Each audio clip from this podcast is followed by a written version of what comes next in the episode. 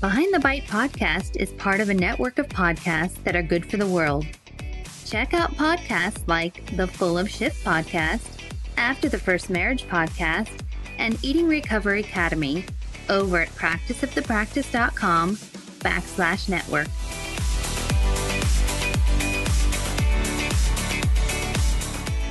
Welcome to Behind the Bite podcast. This podcast is about the real life struggles women face with food, body image, and weight. We're here to help heal, inspire, and create better, healthier lives. Welcome. Well, hello, everyone. Now, as a psychologist for over the past 20 some odd years, I have definitely heard more patients than I can count tell me about things that were said or that they experienced in their childhoods that definitely had an impact on them later developing an eating disorder. And personally, even in my own life, I can definitely recall very specific words and moments that affected me and really did contribute to my own beliefs about food, my body, and just myself in general. So when I got to thinking about this, I was like, you know what? The people in our lives when we're young and impressionable, especially those people in authority or in caretaker positions like doctors, teachers, parents, or coaches, you know, they may not realize the powerful impact that they have on us. And most of the time, I really do believe they even think they're coming from a good, loving place when they say or do the things that really do stick with us as we grow older. And I've said it on here before, and I'll reiterate it again. There is not one cause of an eating disorder because they're complex illnesses. Yet the things that are said to us when we are younger definitely can be a contributing factor. But again, so can many, many other things, like the society and culture we live in we unfortunately do live in a very toxic diet culture and society that values people who are in smaller bodies. And again, we unfortunately live in a very fat phobic society whereby health is somehow determined by one thing fitness.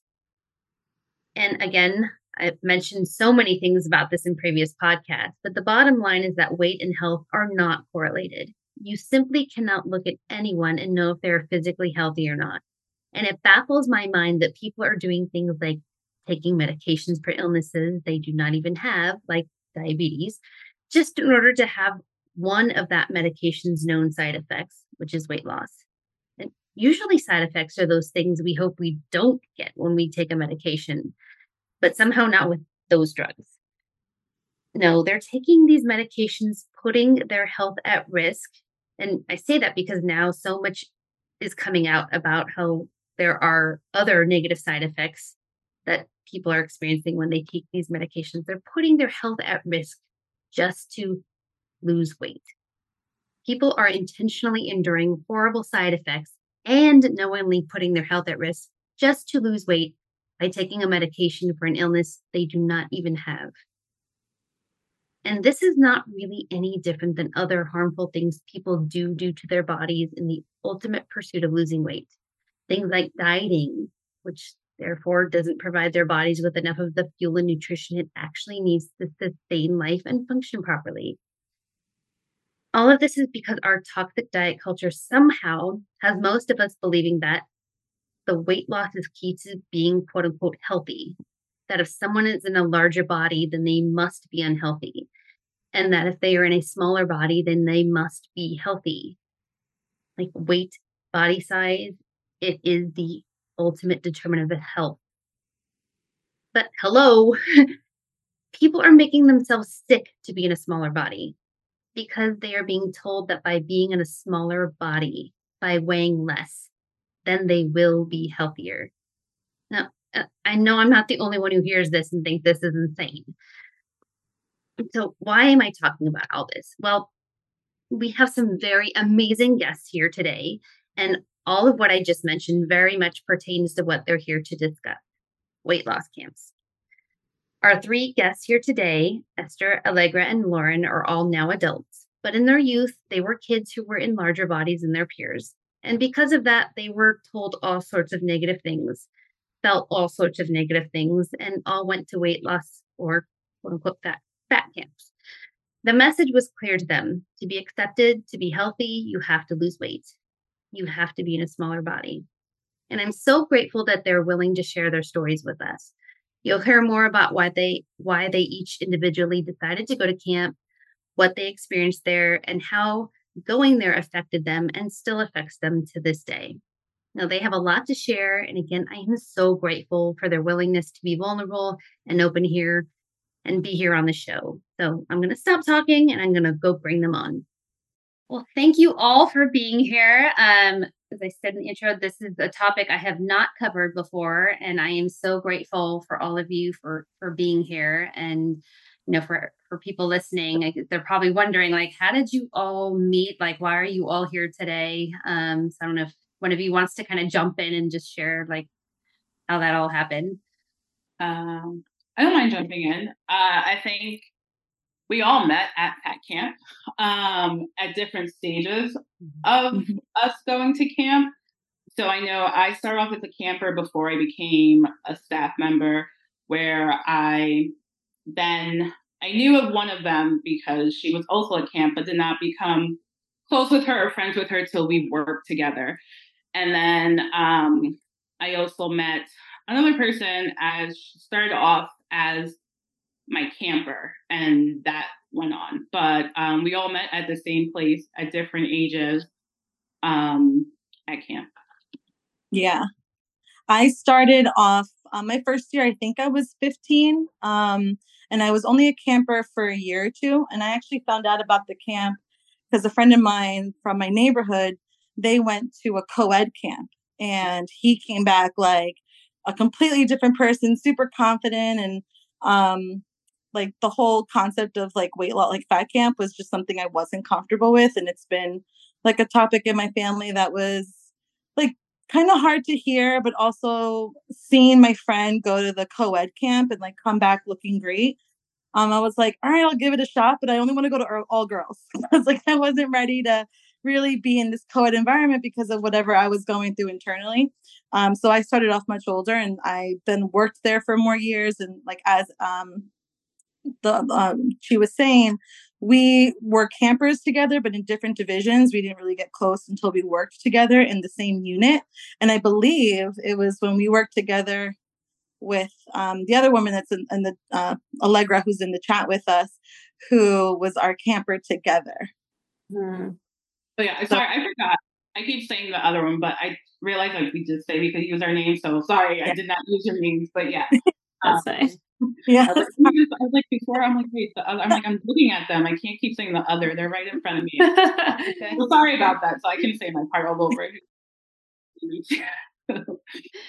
That's okay. Um, just so listeners know, if it sounds confusing, there are three people here with me um, sharing um, their experience and their their time together. Um, and um, so I appreciate you saying that. So if it sounds confusing, there are only three other people on here besides me. So um, no, there's not like this, you know, vast amount. Like there's not like ten people here yeah. on the on the podcast. So yeah. And this is Allegra. um, my first summer at camp, I was a camper, and I think I was nine.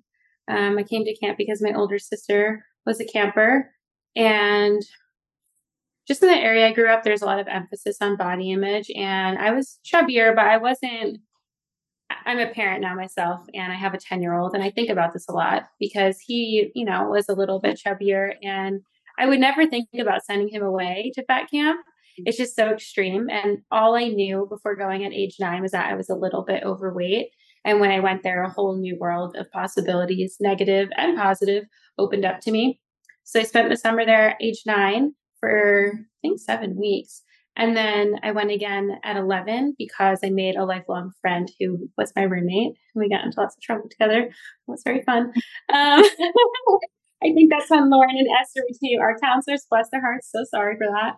Um, and then we went back again together when we were 15, which was a fun summer. Um, so yeah, and we stayed lifelong friends, I think. There's definitely like um so like I was saying before, um, well before we started the chat, I'm so sorry. But like there's definitely something to say that there's a really good sisterhood that is formed in these environments because we come from neighborhoods where there's like this stigma or this judgment or like you're not good enough or like no one's gonna like you and then like we kind of meet other females in this all female environment and it's like wow like you're kind of like me you you you look like me and it wasn't just like these um it's a multicultural camp too like you had obviously like i'm spanish esther is you know uh, african american allegra is jewish from jersey so like it was nice to see a mix of different cultures that were kind of going through the same thing and being latina from the bronx i was like is this something that i'm going to connect with with other people? Because i don't know like because we don't talk about it really in, in my culture at least. So not only did it create like these lifelong friendships but like with that came this thing of like okay i'm going to lose weight we're all going to have fun together but then i'm going to go home and i didn't really learn anything. And then i keep going each summer because for me it's like this magical camp where like my true friends are and we have this true bond and i feel healthy and i'm supposed to be my skinniest and i'm meeting all the goals that makes all my people at home happy for me but the people at the camp were happy just to be with me. And it was such like um it was beautiful. I mean like look we've known each other for decades and like time can go on and we reconnect and it's like nothing's happened like like time didn't pass right? Like the fact that allegra says she has a 10 year old i'm like oh my god. You know? the same way. So, yeah. I mean, I was at wedding and like she was a baby it's like so mm. much oh my god i know so much has passed like after another conversation.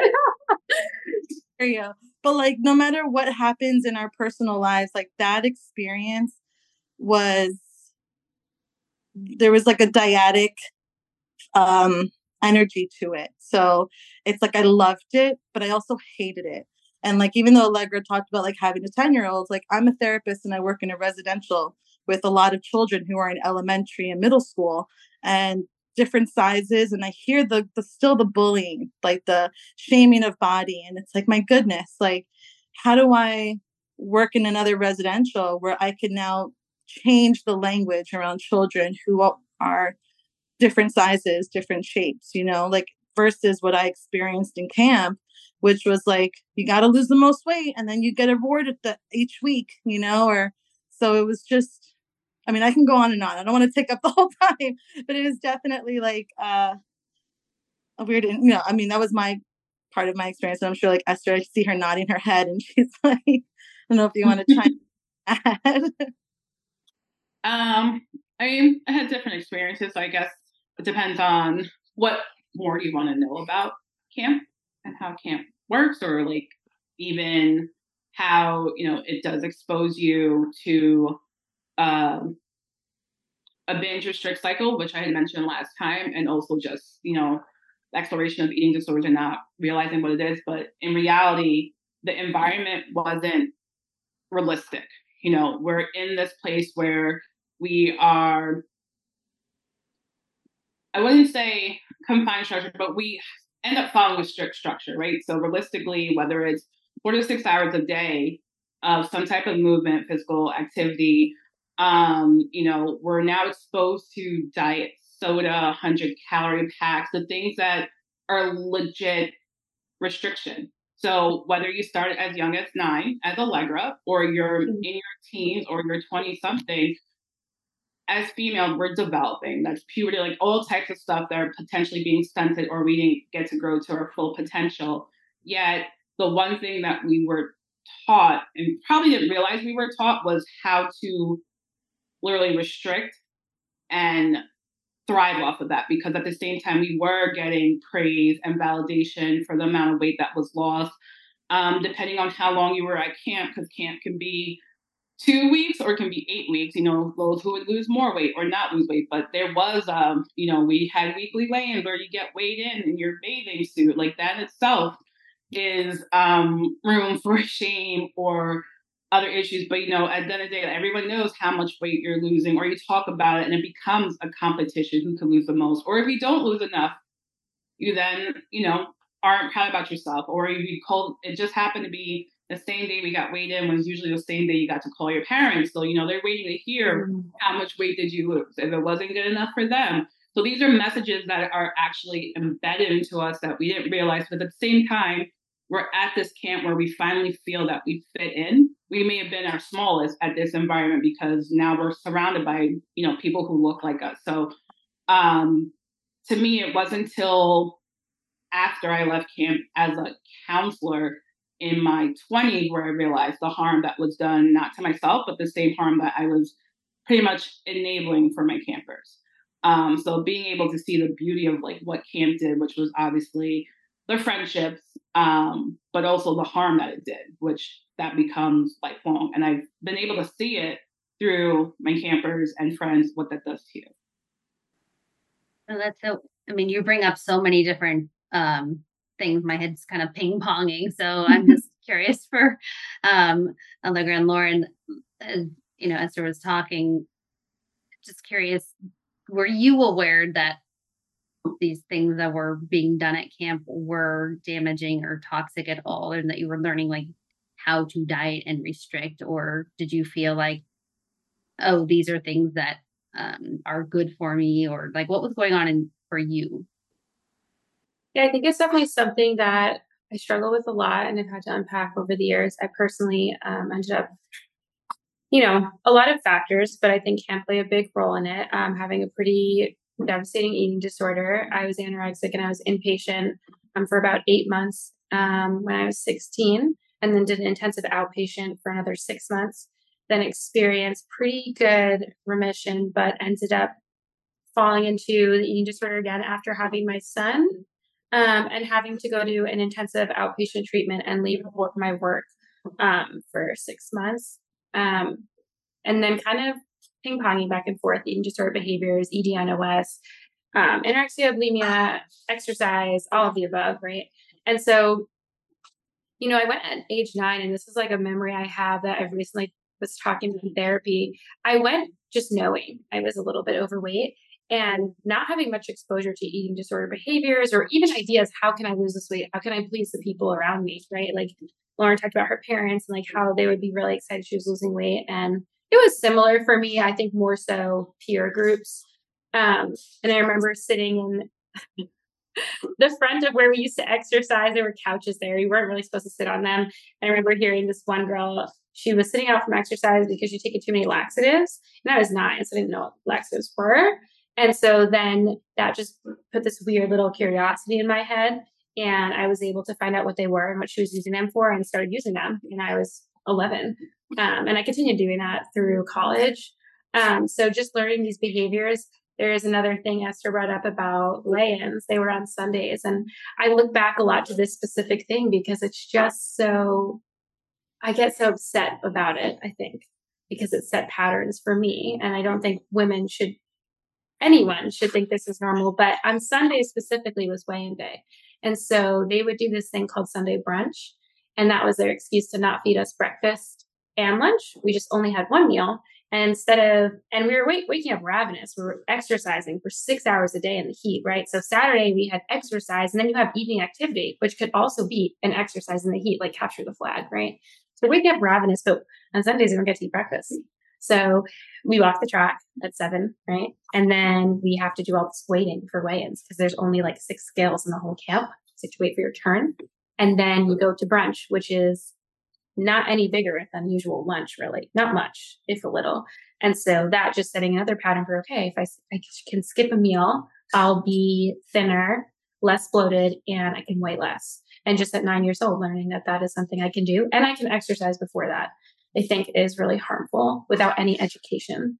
Um, I could go on and on about weigh-in days, but even just hearing counselors talk about, did you do your weigh-in rituals? Like, um, had a counselor and I heard them talking about, well, you need to drink caffeine in the morning and uh, go to the bathroom, right? Don't drink any water. Um, if you haven't done that, it's not your true weight. So they would discuss if they had done the rituals. And as a camper, I'd be like, okay, I need to do the same thing and then you're being comparing yourself. You know, I was only a little overweight. There's girls that are using 11 pounds a week, right? I, I I'm losing only 1.2, and we're comparing ourselves with no frame of reference. Um, it's just like a tough, a lot of toughness there. I think you know there are positives, and I'm only talking about the negatives, but it just impacted my life so dramatically. I think that it's hard for me to look back and see how that is a good thing.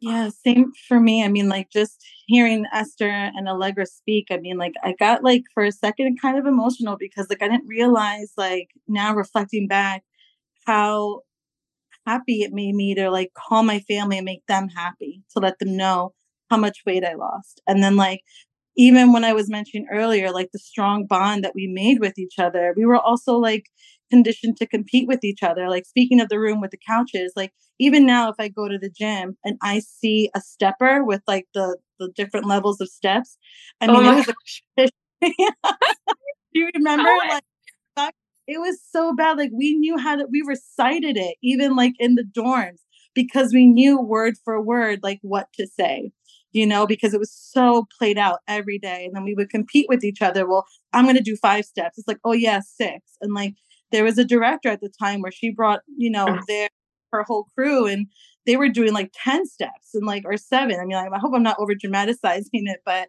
right? Like there was at least this, like, the risers on the steps you're talking about, right?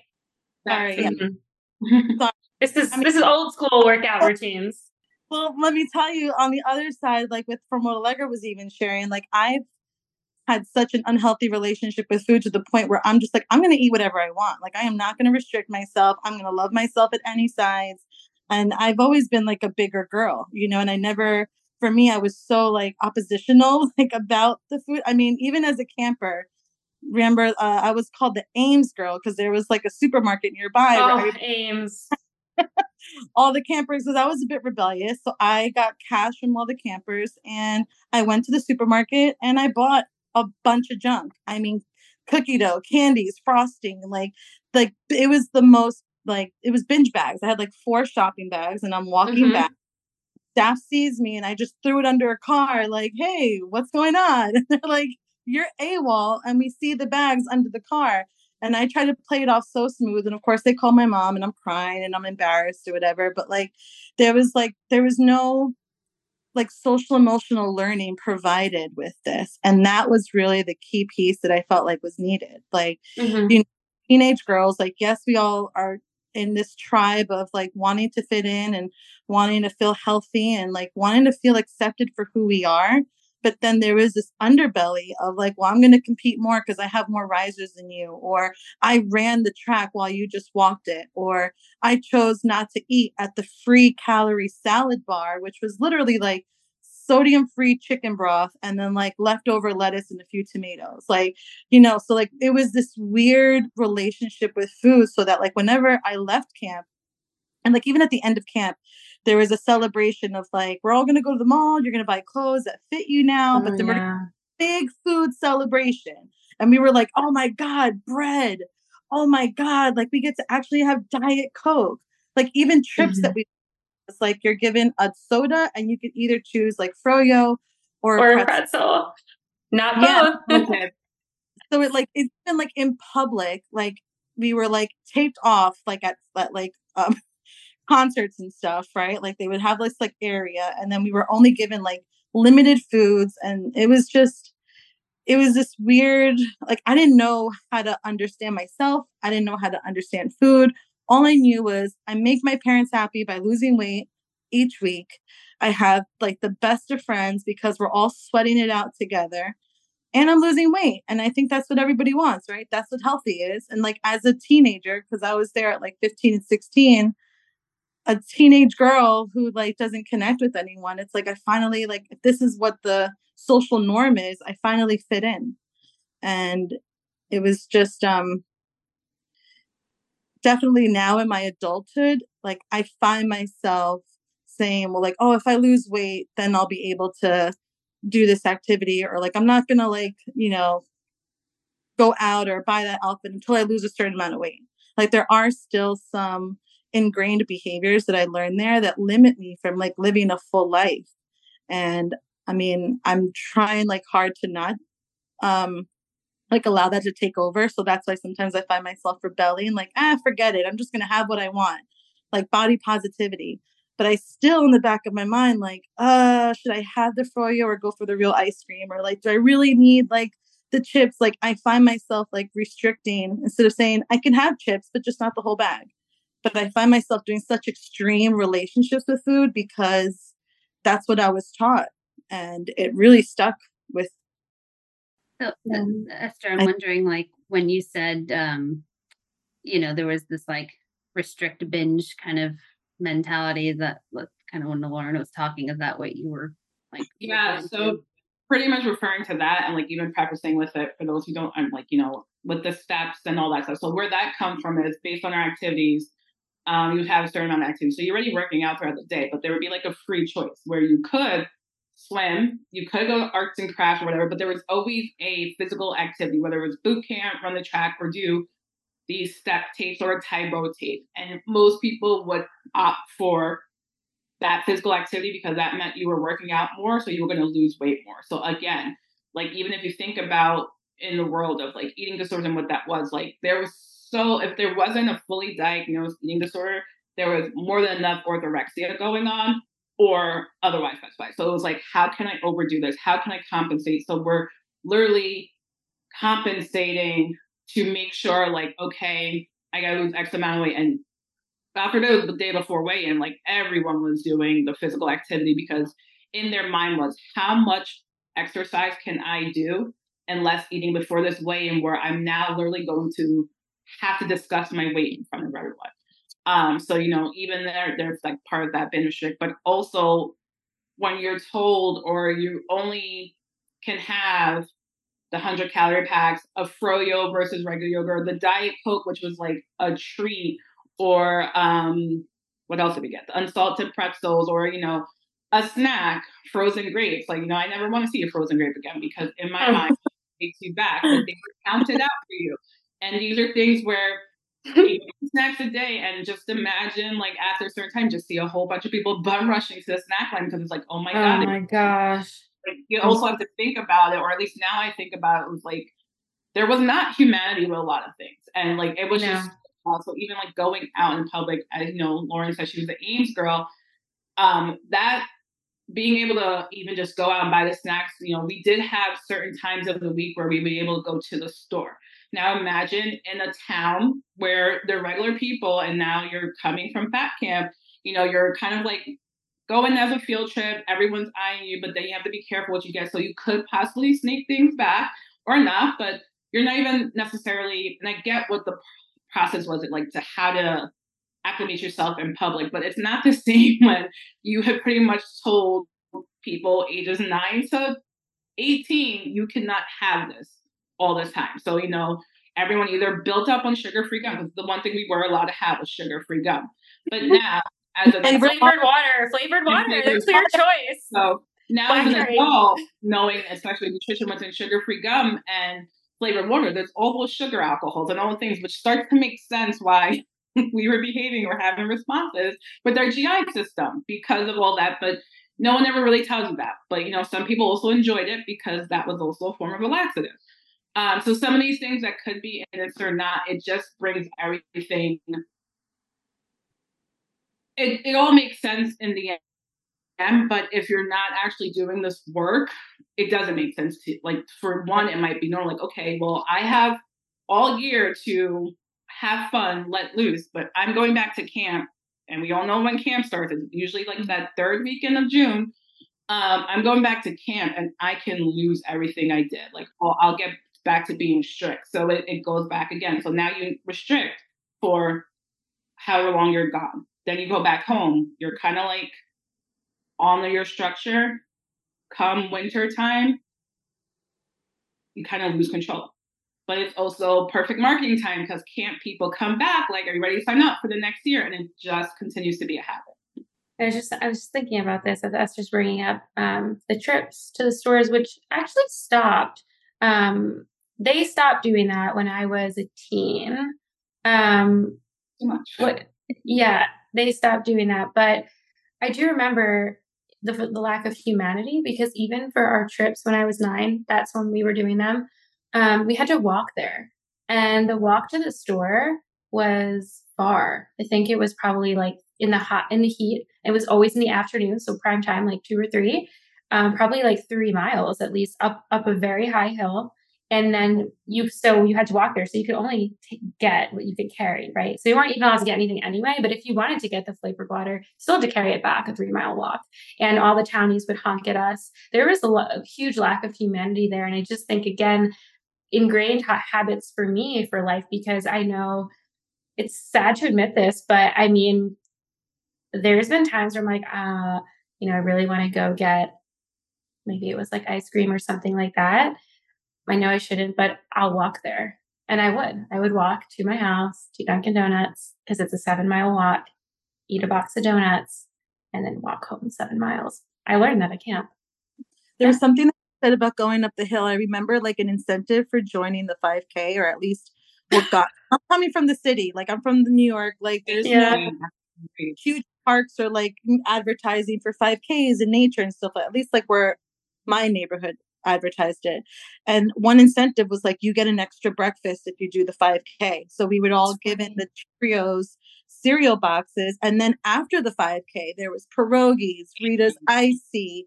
Like there was so much food. So it was like, if all I have to do is a 5K to get more food, I will train every day just to get more food. And show, and then in this weird way, the way that they like tried to bridge the gap of like communities of the town that we lived in with like accepting us, quote unquote, in the neighborhood was like, look, these campers, they want to do a 5K for the cause of this small town. Let's invite them in. But internally, it was like, you get extra food, there's pierogies, you know, you get Rita's icy, and it was a free for all. Like, no one monitored what we ate, you know, because we thought after you run a 5K, I could eat anything I want just like Allegra's comment of like, I'm gonna walk seven miles for donuts because it'll automatically vanish maybe if I walk seven miles back.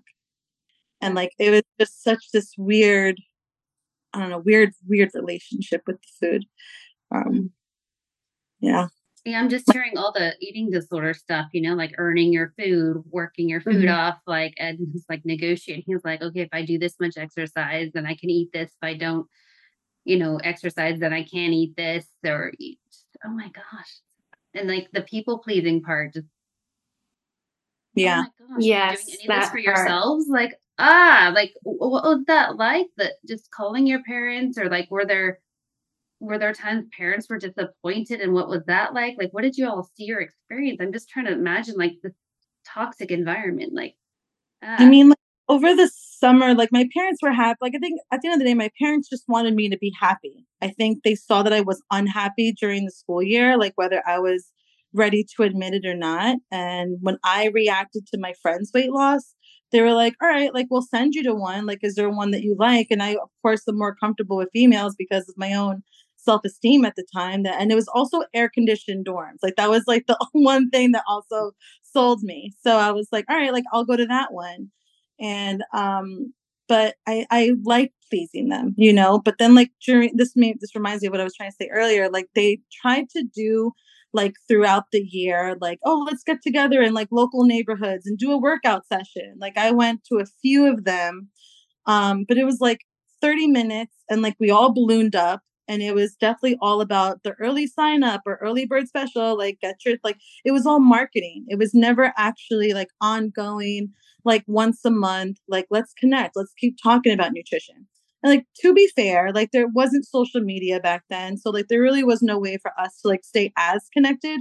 But marketing's been around forever. So they definitely could have done a better job as far as providing like not only the nutritional education, but like the social emotional learning around it and like just keeping that community of local New Yorkers versus people from New Jersey. Or like I know that they would do things in different states, but like they should have really um grown the business and like wow they actually made friends here how can we now now that we've got their attention and now that they have a tribe how do we make it healthy but it seemed like their only way of healthy was money and like concerts and broadway shows and trips and all this and it was just like where's the healthy socialization where's the healthy relationship building even outside of food, you know? And then like you're also conditioning us to please our parents about our body, about what we're doing, about what we look like, not about who we are, you know?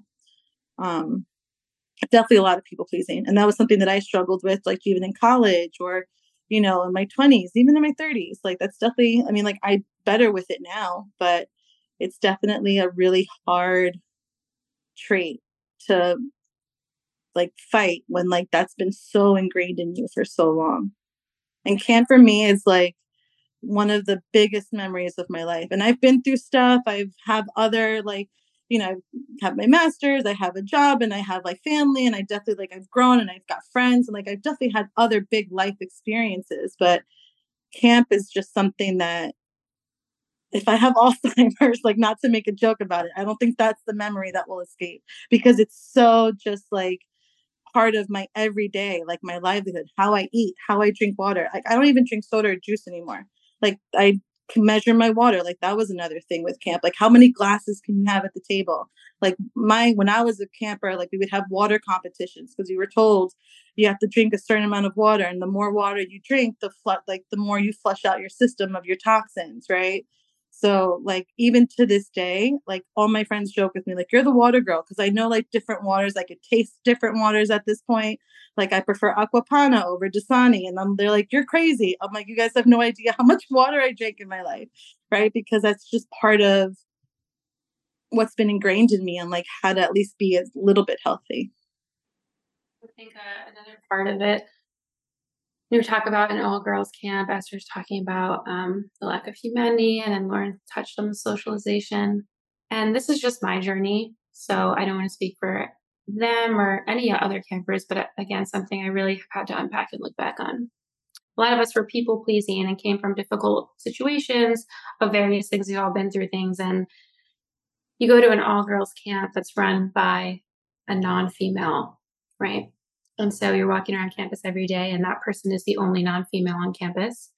And there's a lot of um, weirdness going on, right? And so as a young child, and then growing up to be teens and 20s, that creates some sort of association for some of us um, with male gaze and just how to act around that and them being it's okay for them to completely judge your body because that's their job here even though there's literally no um, qualification to do so by that person um, who's running the um, institution as well as lack of transparency to those parents who signed their children up to go because there were a lot of professionals who lacked credentials um, you know, you could have a, a 22 year old counselor leading what we used to call a wrap session. So that was our one once every other week nutrition session we maybe had. No credentials, just there. Maybe they read a book, maybe they went online because again, West Social wasn't big back then. Teaching impressionable children about nutrition, which I say lightly, it really wasn't that. So it was like, I remember one lesson where the counselor's like, well, if you go to McDonald's, you can choose. Don't get french fries, get the fruit cup. And that was the lesson. So deprive yourself of what you really want. There is no actual nutritional counseling. I think a lack of transparency to those who paid to send their children there is just so harmful and so lacking in humanity when it's advertised a totally different way. You would think there'd be, yeah, if you're paying that much money, I would imagine I'm a parent too. I would think, oh yeah, these are professional people that are I'm entrusting my children with. And I mean, at what point did you all realize that the people in charge were actually not credentialed or knowledgeable professionals? The minute I became a counselor myself and I drank the Kool Aid, I was like, well, I was a camper. So, like, I don't know if it was maybe trauma bonding.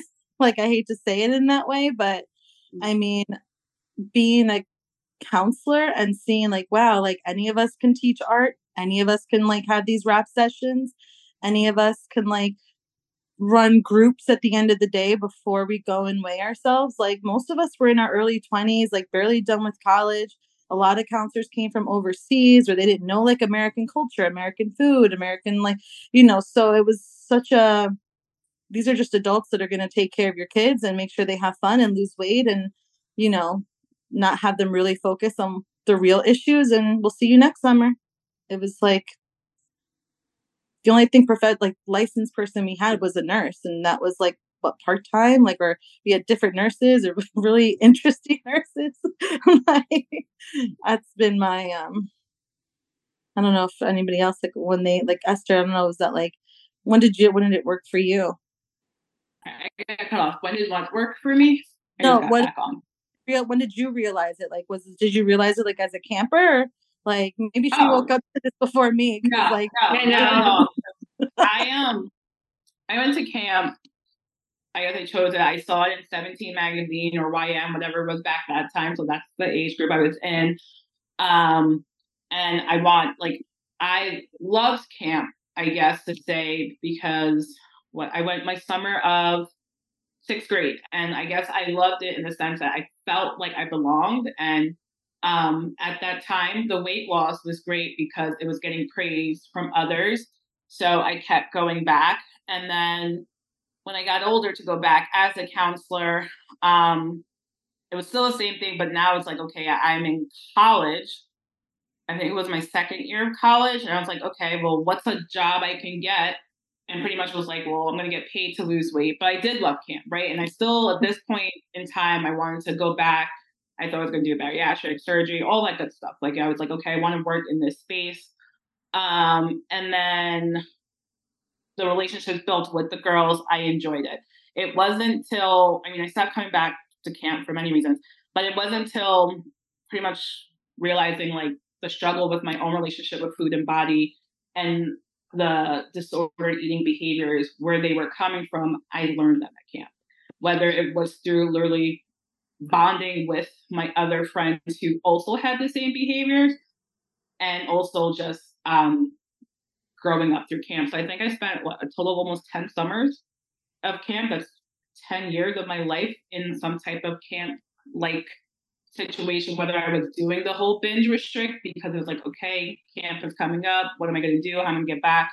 All that stuff. But um, I didn't realize it until after. When I started to realize like how harmful it's been, probably like as I decided to go more into the eating disorder space. But it was also the reason why I got into this space. Um, I watched Allegra as a camper, but the period that she went into residential and IOP, um, I'll never forget having to like write her a letter and like sending her stuff like she's literally in residential. Um, but also to see her go through that and then, you know, there's her lovely son and all the things, but just to know that you're still to deal with that. But the thing with Allegra also, um, I went to camp with her sister. Like, you know, so I didn't start off knowing Allegra. Like I was actually a camper with her sister and Allegra, I remember when she was younger and then she actually became a camper. But it's just knowing like what it does do um to people. Uh I watch like, you know, a lot of the girls, I can't say I've spoken to anyone that doesn't have an eating disorder or had some type of disorder eating behavior. Um, if I ever do speak to someone that didn't end up that way, that would be great, but I haven't. yeah. Or I've seen it, and you know, some people may not realize like what it is, but we see like what it does.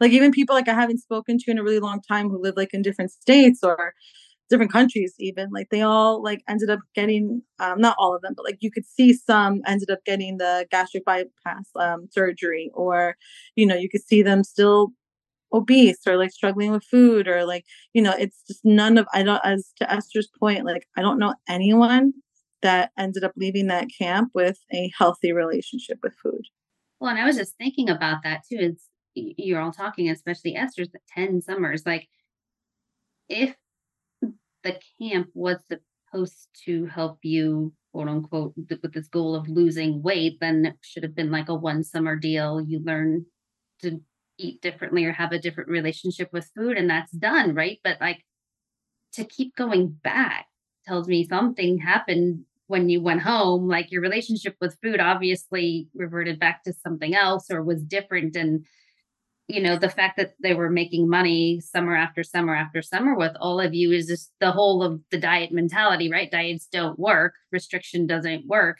For every restrictive phase there's a, a compensation or binge phase right? So obviously like restricting which you know you lost weight and they were encouraging that because they were they were monitoring that. But then when you went home it sounds like maybe you could all speak to that what happened when you went home but it sounds like y'all went back at some point at least once or maybe more than that time because well yeah. Reason right? There was no psychoeducation provided to our Like, so we went through the summer. We were children. Like, Allegra was nine. Esther was there for 10 summers. I started at 15. Like, but there was never any psychoeducation provided to the families for us. For when they go back home, this is how you help your child stay healthy, right? So they put that responsibility on us as the children who are already people pleasers and already wanting to please their families. But that's a lot of responsibility to put on a child to take home a whole nutritional curriculum, change their home environment. Like the parents, you know, like I had both of my parents were working, you know, like we didn't always get to like have home cooked healthy meals of vegetables and salads every night. Sometimes like it was a late night, we're picking up a pizza because life gets lifey, you know? So there I can't control what I'm eating for dinner because I'm not the one with salary going to the supermarket. And that's not to say that my parents didn't encourage healthy eating, but they also didn't know how to eat healthy. I mean, I learned how to eat that way from my environment. So that pressure to put on a child to go back home to change their to change their ecosystem is so unfair and it sets us up for failure. So it makes sense why so many of us kept going back year after year after year because a like as much as we learned we couldn't change too much of the variables in the environment and then b we ended up just not being happy because the dopamine that we got from being part of a tribe was so high in camp with like having such close friendships that when we went back to our communities it was like completely depleted. And I mean, I had friends, like I still socialized, like I, I did have like a, a good support system, but no one, no one in my community I could talk to safely about my body image, about food, about how it made me feel, about boys, anything. And that place was the only place I could really have like a sanctuary for myself.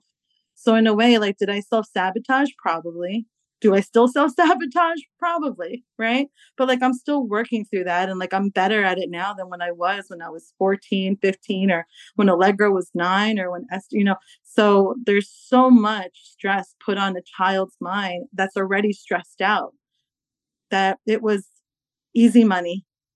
It was easy money for someone to make in the mindset that we were all in at, different stages, whether we were a camper, a counselor, or both.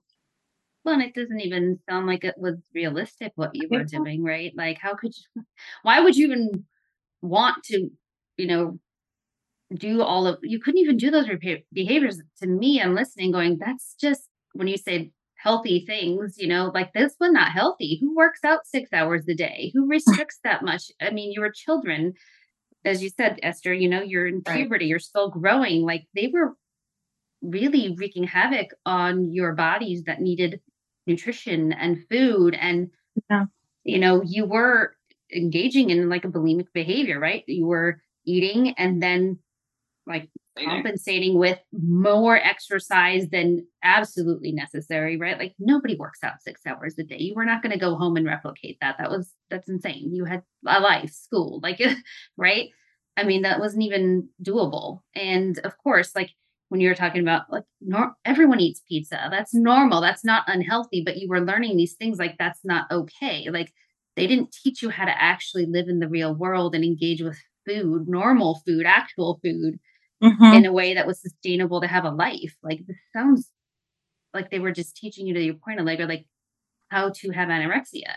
Right. Yeah, and I, I think there's something to be said for you know it's just for me i get really emotional about speaking about the actual habits and what was done to us as children, again, as early as nine, because the American Academy of Pediatrics directly um, does not endorse that. And so to even have a program that is offering that for nine year old children is so inhumane. And I just think it is so detrimental. And the fact that it is allowed to continue is, is just not okay for me. Um, I mean, the American Academy of Pediatrics. Like that's that's a big deal. you know? Yeah. I don't know. Well, we could yeah. we could have a lots to talk about there for sure. Yeah. I think the thing with camp is I mean, it's been going on for so many years, right? Like most of them started in like 1980. So, you know, the diet, the, you know, the ideal body and the pursuit of thinness has always been there, going to continue to be there. I think the biggest issue was um, as you know, learned later on, diets are meant to fail, right? Within that five years. So like even if you got surgery, whatever the case we know that within five years. So imagine going home within X amount of months, what's going to happen. But at the same time, there are people who aren't necessarily equipped with the right information. I mean, we were given a cookbook and your wrap full.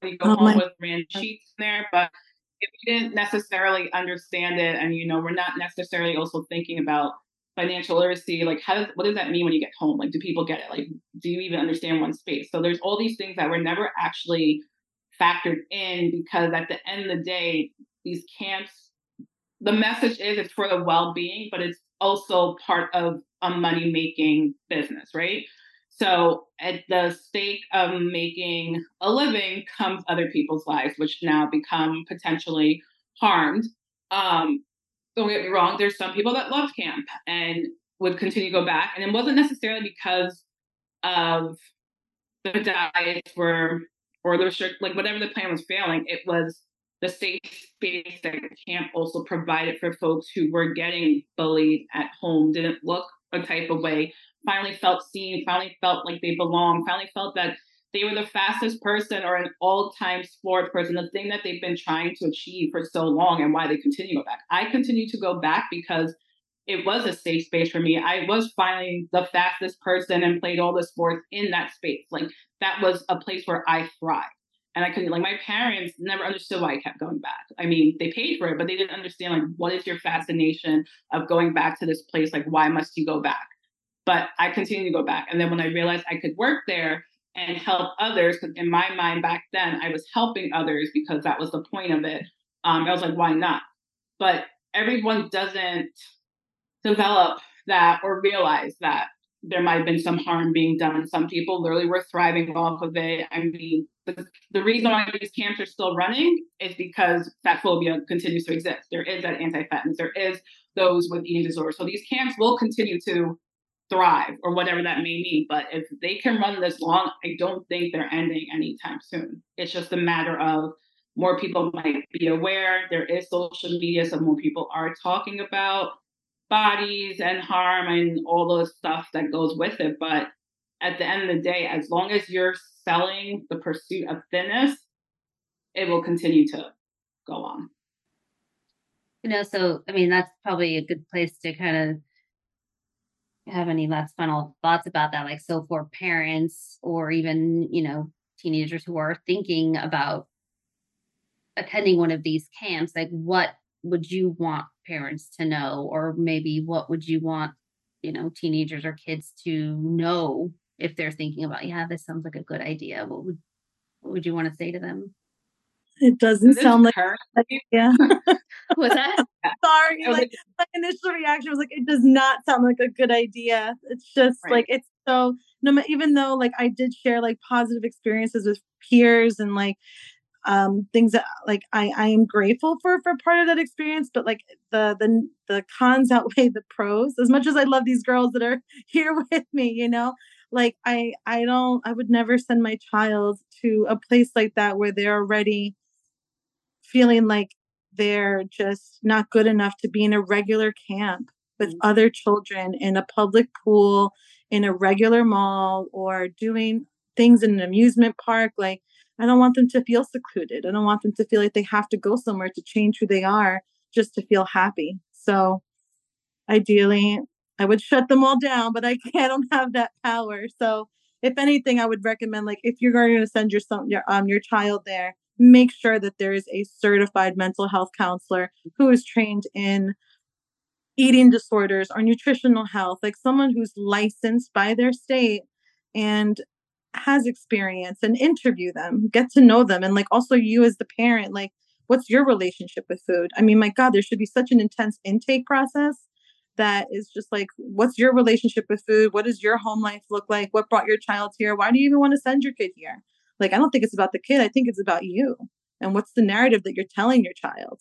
Then, if it maybe makes sense to me, maybe with a huge asterisk, then I would be like, make sure your kid has a therapist and don't pay 10 grand. Like, you could spend that money on a wonderful vacation and create home memories with your child. Because at the end of the day, your kid just wants to be loved and sending them to a camp with other kids that feel unloved.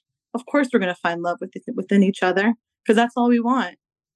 Spend that time with your kid, spend all that money with your kid, make your kid feel like they're unique and I don't want to get emotional, sorry, but it's just like it's so unfair to them. So don't send them to camp. but that's my my final my final thoughts. Great, thank you. You guys have anything else to add or yeah, I I mean, in this day and age, like you couldn't tell me enough to be like, yeah, go to camp or even, you know, Laura mentioned like, oh, ask the questions and all that. No, it wouldn't matter because on paper they make everything look great. Um, I think we've all been fooled on what camp would look like and what trained staff is there. Um, but at the same time, there's body autonomy. Like if your child really wants to go experience this, just realize that there's some negative things that could happen, and it could be the best moment of your child's life too. So I really think it's just a matter of listening, empathizing, support. But at the end of the day, um, if someone is literally wanting to pursue weight loss, why are they trying to pursue weight loss? We need to listen to that and understand where that's coming from. Yeah. Yeah. I just think as a parent, like Lauren was saying, you know, there's so many things you can do with your child. And I think if your child is feeling low, to really spend that money on doing something to help them and love them at the same time. So even if weight is an issue, just being able to support them through it instead of sending them away somewhere to someone else to fix the problem. Um, and then I think if your child really wants to go, like Esther said, body autonomy, do the investigative work. Don't just look at a brochure. Find out what exactly they're eating. How many hours are they actually working out a day? Who is actually watching them in the dorms, right? Mm-hmm. Um, you know, there's just there was just so much in the margins that gets hidden. And I think I would just encourage parents if your child truly wants to go to truly find out what that is. Because had anyone seen what we were actually eating or what we were actually doing, I think some parents may not have sent their kids. And I remember some kids leaving when their parents found out what they were actually doing. And some kids went home. No. I didn't have parents who actually cared like that, but there were some who got pulled out. Um, yeah. So I think investigative work is important. I know we're like wrapping up, but something you said, uh, this was a horrifying experience actually for like myself. And I don't know if you want to plug this somewhere else. I apologize for like doing the doorknob effect, but there was so much going on with staff like actually hooking up. Um, just and there were children who were also doing it. And I was a camper that I had no experienced this sexually before and all i did was kiss a girl and it spread through the campus and they called my mom immediately and they outed me in front of my mom. My mom and i come from like a catholic family and like i mean i'm i mean sexuality is certainly so confusing as a teen. Then you add like weight issues and self-esteem and like and now i'm in the room with hormonal teenagers and we're finally feeling good about ourselves and the staff are hooking up. Like, let me see if I'm hooked. I see your eyes, Christina. I mean, like, like awful. Oh my gosh. Like I got outed over the phone and like my, you know, my mom was speaking to me in Spanish and she was horrified and like cursing at me in Spanish, like unbelievable, you know, like I was scared and I was like, oh my God, now my mom's mad at me. And like all I want to do is lose weight. So like it just kind of like the way that even the directors and like the leaders that were supposed to be like the the guides and the the healthy minded adults watching over us could you imagine if i actually was someone who was in the closet and i wanted to experiment and i felt safe here and i got outed over the phone? I mean it just i mean i mean that's a whole other conversation and i don't want to like derail this but just the it was such so many things happened there that we didn't even really get to touch on but the children i mean it's just um the leadership is just like really the final like like think moment like if you're a parent really think about who you're leaving your children with for like who's supervising your children and like how do they have relationships with you and how do they protect your children and how do they counsel your children who are confused who are experimenting who are just trying to figure themselves out how dare you shame a child who's already shamed already? Like, way to put someone back further in the closet if that's the situation, you know? But sorry, that was just a whole. I didn't mean to go no, on a rant. No, no, I, I mean, I appreciate it. There's like, there, I don't think there's. We, we could probably go on for hours here. There's like a lot of layers here, right? When you're talking about like society and family stuff and you know diets and eating disorders i mean there's so many complexities here right and i mean truly we we could go off on many many tangents and i think that's why when uh, i first had esther on a podcast like i said oh my gosh we need to we need to have this as an episode right um and i kind of knew we were going to go on all these different roads but um to your point lauren like thank you for bringing that up we didn't even you guys were at an all female camp. I can't even imagine what we'd get into for this was you guys going to a co-ed camp. So um my friend lost his virginity at one that ended up being on MTV. MTV did a special back in like the early 2000s or late 90s. Um, I don't know if I'm allowed to say the name of that camp. Um, it's Fat Camp. You can find it on YouTube now on MTV. Yeah. Yeah. So like my friend went to that camp and he lost his virginity with a staff member and he came back like I'm the man. And we didn't know until later on when we were like in our 20s. And he told me, and I was like, wait, that's where you lost your virginity? He's like, oh, yeah, because he came back like an Adonis. After that summer, he was like, I'm no longer a virgin. Like we, we were sophomores, I think. Yeah, I went my, my sophomore summer was my first summer. And I've known him since I was in the third grade. Like we went to school in the Bronx together. We ended up going to high school in Manhattan together. This was like my brother. And ironically enough, and not to end like on a morbid note, like he ended up having such a bad eating disorder that it led into drugs. And um, unfortunately, like he passed away actually a couple months ago. Um, but it's just like even that camp, like just set him on this like trajectory of like who he thought he was. And then it led into like eating disorder, even as a male. I mean, no one talks about men eating disorders, especially Latin men. He was Puerto Rican, you know, so just a whole God, there's so many layers to this, but um appreciate you guys sharing all of this. Thank you. I mean, seriously, thank you guys so much for being willing uh you know to be on here and be vulnerable and share, you know, this this experience and um you know, I, I believe that people listening, I know that they get impacted. I hear um comments always when people who have their stories and their journeys that come on it really has an impact on people who are listening. So I truly, truly value that you took the time out and were vulnerable enough to be on here. So thank you so much. Thank you for having us. Thanks for the opportunity. It's really great to connect. Yeah.